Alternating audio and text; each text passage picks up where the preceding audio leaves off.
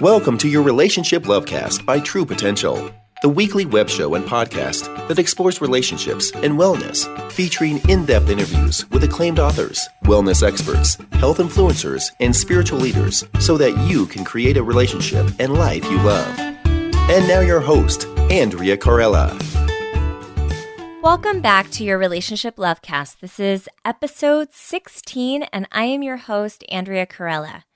Today, I will be covering the seven keys to resolving conflict in your relationship.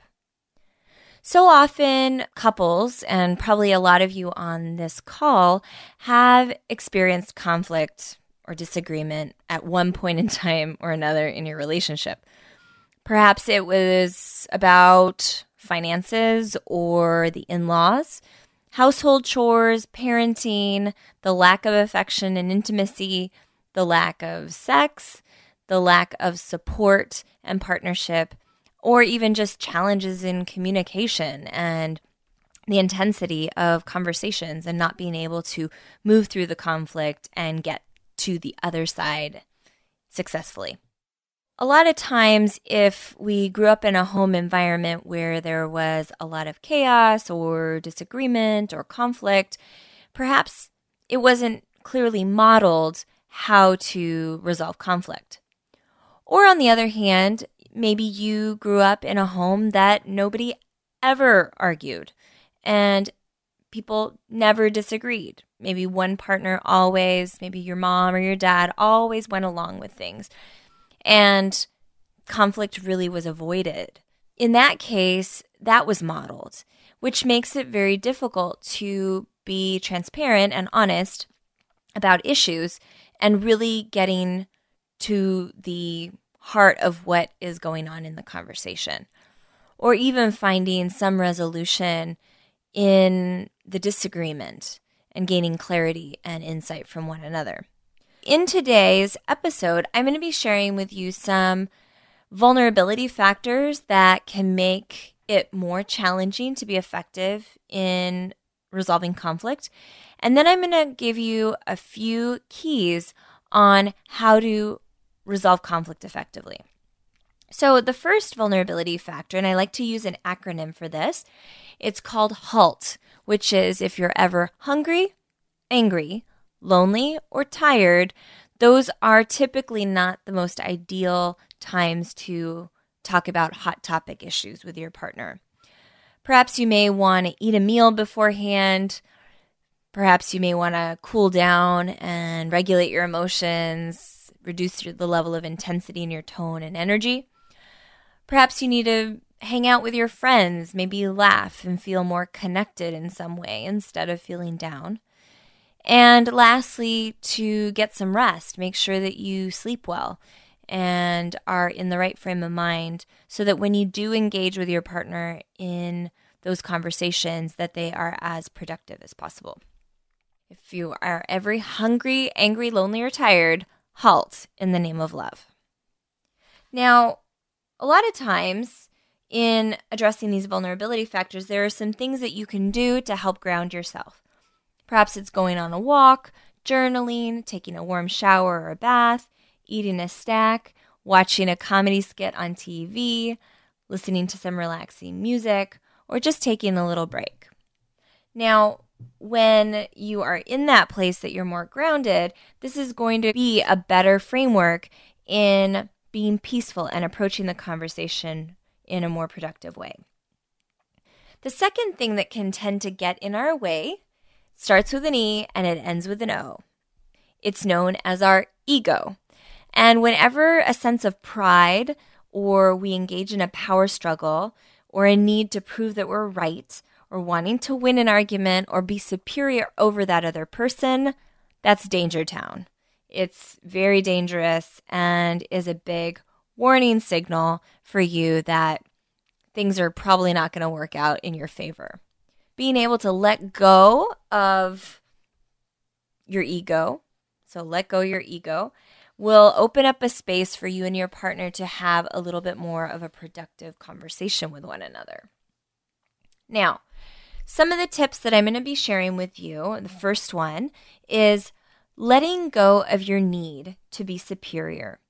by focusing on your personal growth instead of exhausting your energy on trying to change or teach your partner the right way to be or the right way to act or feel is going to be more effective.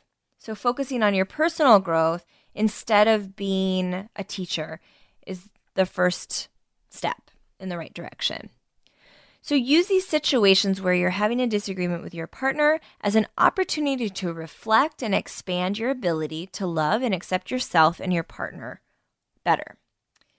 And what that does is it opens up a space for your partner to receive you and engage with you in a more um, authentic way. The second tip is to let go of your need to be right.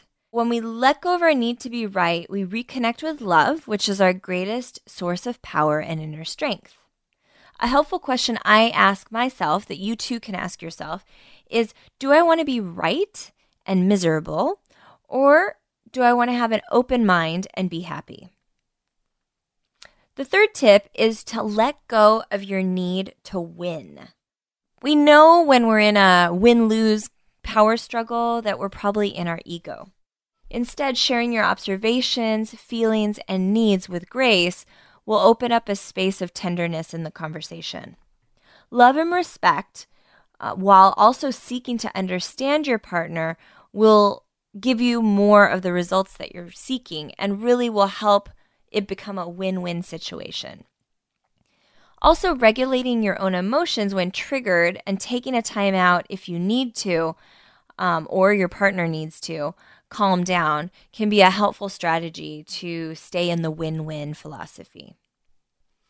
A fourth tip I'd like to share with you is to let go of being offended. Now, obviously, our partners may say or do things that are hurtful and in some ways pretty significant. Sometimes those things take time, and in some cases, those things are irreconcilable. But in those cases of minor offenses or mistakes, where that person who did the offense or the offending party, the important part is for that person to acknowledge where they misstepped and being really transparent about that and authentic and empathetic in the delivery of an apology or recognition of that cause of hurt. That's the first step. And then what's able to happen afterwards is letting go of a need to be offended. Being offended creates the same destructive energy that offended you in the first place. And it leads to conflict, resentment, restlessness, and a guarded heart. It causes you to close your heart to the other person.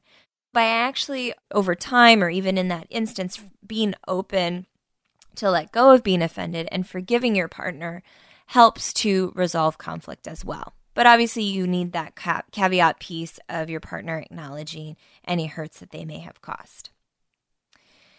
The fifth point is to let go of your need to have more. So, detaching yourself from the need to have more and being grateful and satisfied with the blessings you currently have in your life and in your relationship. Otherwise, you will be constantly dissatisfied and never feel that you have enough and will be restlessly striving for more to no avail letting go of your need to have more, maybe being satisfied and being appreciative of those blessings is what's going to help you feel happier and more joyous. The sixth point is to let go of your reputation. So often we really care about people's opinion of, of us, and you on the call may may relate to that, that other people's opinion of you is important. But being able to let go of that reputation or that need to be approved of or valued will really free you up. And having the philosophy that other people's opinion of you is none of your business can really help you shift that mindset. Instead, listen to your heart and live your life according to your inner truth and your inner voice.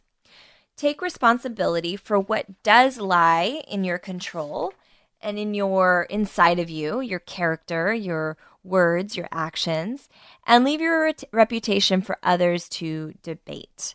And so, just as long as you are true to yourself and in integrity with yourself, that's the part that matters the most.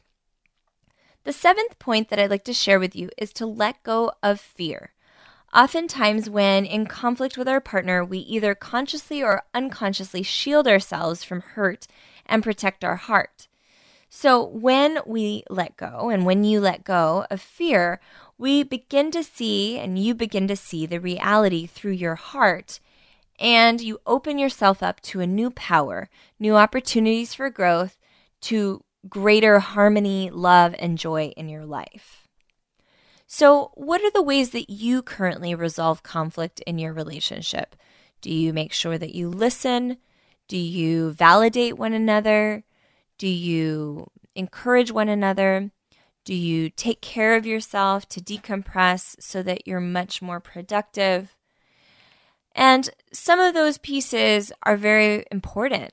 Definitely, please share your comments in the comment section over on my blog at truepotentialcounseling.com with any suggestions that you have for our listeners on what strategies have worked best for you. Now, if you are interested in upping your game in your relationship and you'd like to take your relationship to the next level so you can create a relationship and life you love, feel free to check out my free three part video series. It's absolutely free and it will give you tools on how to avoid the common mistakes many couples make and what you should do instead, eight strategies to strengthen your emotional and physical bond with your partner. And the third video is getting unstuck and how to improve communication in 10 minutes or less. Yes, it's true. 10 minutes or less, y'all. So you can go to createrelationshipyoulove.com and sign up for that free three part video series. And that is createrelationshipyoulove.com. Thank you so much, and we look forward to catching you next time on Relationship Lovecast. Thank you. Thanks for listening to Lovecast by True Potential at www.truepotentialcounseling.com.